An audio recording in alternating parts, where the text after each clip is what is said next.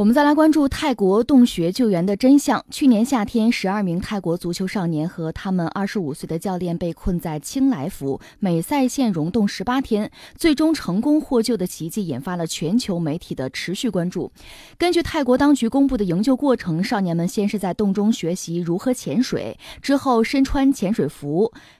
佩戴能够遮住整个脸部的氧气面罩，在两名潜水员的帮助之下，顺着引导绳潜水，穿过狭窄曲折的积水通道，最终逃出升天。然而，时隔半年之后，澳大利亚 ABC 新闻东南亚通讯员科克伦在一本新书中透露，之前公布的营救过程并非是真相，而是为了安慰少年父母们的说辞。按照科克伦还原的现场是这样说的：按照计划，由哈里斯负责给少年们。注射麻醉剂之后，由潜水员将失去意识的少年运出积水通道。负责协助的救援人员在通道之间的干燥洞室内待命，对被运上岸的少年进行身体检查，补助针剂，之后再将其运到一个积水通道，以待潜水员继续运送。当天在准备运送第四名少年奈特之前呢，还出现了一段小波折。他说：“奈特对麻醉剂的反应非常大，一度出现了呼吸紊乱。哈里斯在旁边实施救助，直到半小时之后，奈特才恢复正常。”七月十号，随着马克被送出溶洞，十二名少年以及教练全体获救，成为了没有人认为可能实现的奇迹。重阳老师，您看到这条新闻之后有什么样的感受呢？非常认真的把它读下来，而且用四个字概括，就是惊心动魄。实在是，也不能说不可思议，太太难让人接受了。如果这个新闻，我想被就泰国的那些就是孩子们他们的父母看了之后，作为孩子，可能也许跟父母汇报了，父母看了之后，这心情可能就真的就是五味杂陈了。很多东西和我们以前想的、看到的新闻是不一样的。怎么说呢？我觉得这么几点：第一个呢，这个事件是它有标志性的意义了。呃，关于所谓洞穴、洞穴探险、洞穴救援，这个我个人哈，从个人喜好的角度讲，还关注过。我们知道，呃，有一类西方电影专门就是讲这个洞穴探险的，因为在洞穴里面，理论上它空气是很浑浊的，就是氧气含量比较少，人在里面就就不舒服，这会影响到思维的。呃，包括这个情绪的哈，另外那种那种压力、黑暗的那个环境本身，呃，给人的压迫感也是在其他的很多环境里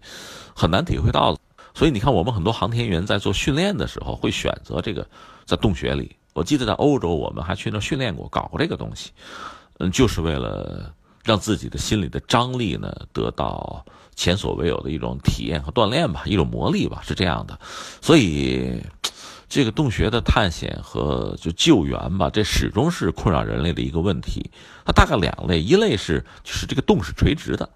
这种故事有过。以前我记得和大家也聊过，就是有这个探险者摔下去，摔下去然后怎么办？就是由其他人来把他救出来。但如果这个洞是垂直的，呃，那直升飞机也不一定好用，因为它那洞不一定是就非常笔直像井一样的，可能也会有各种各样的麻烦。但是呢，就是把人从一个垂直，就相对这个这个洞里面救出来，呃，应该说好像相对容易一点。而这种这个洞如果不是垂直的，而是这个横向的，而且经过一些深水区，这个好像真的我的印象中从来没有见过，或者说有的话，这次泰国这次也是，应该说最为艰难的吧。而且在救援过程中已经有人遇难，就是潜水员遇难这样的事情也是有的，它就确实增加了这个事儿的。这个困难程度和不确定性确实相当危险，所以你看，很多就执行这个救援计划的人都觉得，就想出这个救援方案的人都会觉得这事儿不可能，好像成功率很低，为零啊，这都是有的，但是也没有办法，所以死马当活马医，也只好如此。那再一个就是说，这个救援成功得益于什么呢？可能还是有几个因素。一个呢，你得承认，这个地球上做这类就是洞穴救援的比较专业的人士还都集中过来了。实话实说，他们做不到，别人真的也就做不到。我还记得当时咱们说到了，马斯克还弄了个救援火箭跑过来了，那就很搞笑了，因为他根本不可能，那东西太大，那种胶囊式的东西是不可能入水的，那就是添乱了。当然，他给点这个精神支持是可以的哈，真正还是要靠靠人，嗯，而且要有比较。比较好的或者比较可靠的技术吧。你看这次比较成功得益于，我觉得一个是这些孩子们毕竟是小运动员，虽然很小哈，呃。体力应该好一些，另外心理素质比一般的孩子没有经过训练的可能要好一些。再就是他们那个方法，呃，让孩子们就昏睡过去，然后扣上那个面罩啊，呃，那个头盔吧，等于说，那问题就出来了，没有给孩子们专门做的，所以是不是适合，这就是问题。所以你看这个事情发生之后呢，给整个人类，包括我们中国人一些提醒啊，就是类似这样的救援。这个本身是一个独特的案例，同时它也能给我们提供相应的非常宝贵的经验。就在工具的使用上，那就涉及到设计制造哈，针对不同的年龄段，甚至不同的性别，甚至不同的族群，就是它的这个生理结构条件可能都是有差异的哈。就你怎么样来满足，怎么样保证万无一失，这是一类。另外呢，你看我们的孩子们，如果真的经过一定程度的，就是体育运动的训练啊。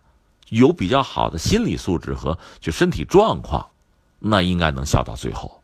所以你看，我们孩子们，就我就想，比如体育课也好，军训也好，不是简单的有个队列练习就够了。刚才我们说的这些东西，呃，紧急避险的问题啊，施救啊，包括被救援，呃，包括精神状态、精神状况这种自控，这些东西都应该成为我们将来就相应的课程啊，我觉得很重要的内容。说到这儿，这件事儿还给我们其他的什么启示吗？呃，如果说启示，我觉得至少还有还有两点，一点是什么呢？你看这次这个事情，刚才我说了，等于说全球最有经验的施救者。就是洞穴救援的专家都凑到了一起，这是很难得的一个事件。它确实彰显了在遇到这种紧急状况，特别是遇险的大多数是孩子的时候，整个人类社会对这事儿的关注就是力所能及，包括我们中国很多人在内都跑过去，能做什么就做什么。而且它体现了一个就是现代社会目前的一个特点，网络时代的特点，它是去中心的，没有一个特别权威的呃官方的这么一个管理机构。其实没有，靠大家彼此之间就在一个系统里自主的找到自己的位置，然后就协调起来，就像一个精密的机器一样，就开始运行。这是基于自己的能力和，呃，等于说这个善心吧，大家凑在一起形成的这么一个临时性的团队。但是从效果上讲，从效率上讲，也都是让人敬佩的，也是让人高兴。结果呢，让人就觉得很惊喜了，这很难得。大家在一起呢，就是相互之间既友善配合，又不争不抢，一切以达成这个目的的效果，追求最终的成功为大家共同的一个愿望，这是基本的共识。就这种方式啊，这种整个救援管理，它体现出来的，它也是一个新式的团队精神、团队意识。其实也有有非常多的值得我们思考的东西和就借鉴学习的东西在里边，因为以后。你看，世界我们讲是平的嘛，由于网络时代，大家很容易就不同的人凑在一起，形成一个临时性的一个团队、一个生态。怎么样让它很好的运行，达到最好的效果？就这个事件本身，它很极端啊，但是它确实能给我们提供一些有益的东西，这是一个。再有一个是什么呢？呃，那个洞穴现在好像依然是泰国人乃至一些国外的就境外的旅行者很感兴趣的地方，因为发生过危险，所以大家就更感兴趣。甚至还愿意挑战，这个里边我倒觉得有一个边界了。包括在我们中国，中国如此之大，前不久我们聊什么两天半的小长假，就大家有更多的时间去从事这种活动，就是说，呃，去旅游啊，甚至这个探险啊，会有这样的条件。因为随着中国目前经济社会的发展吧，呃，刚才我们讲各种各样的经验，你可以收集。刚才我们讲洞穴冒险啊，这种体验啊。哪怕救援啊，这些新闻对某些人，特别是年轻人，未必不是一种刺激，是不是？好多人就就蠢蠢欲动了。所以我觉得这个时候呢，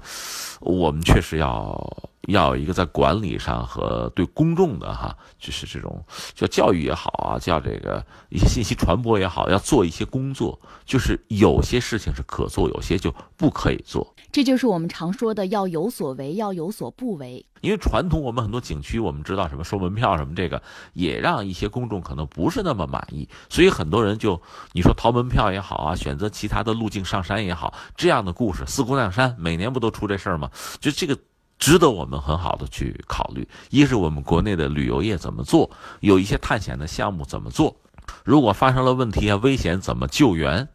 另外，对这个公众啊，对旅行者，对这些探险者，我们给他划定一个什么样的范围？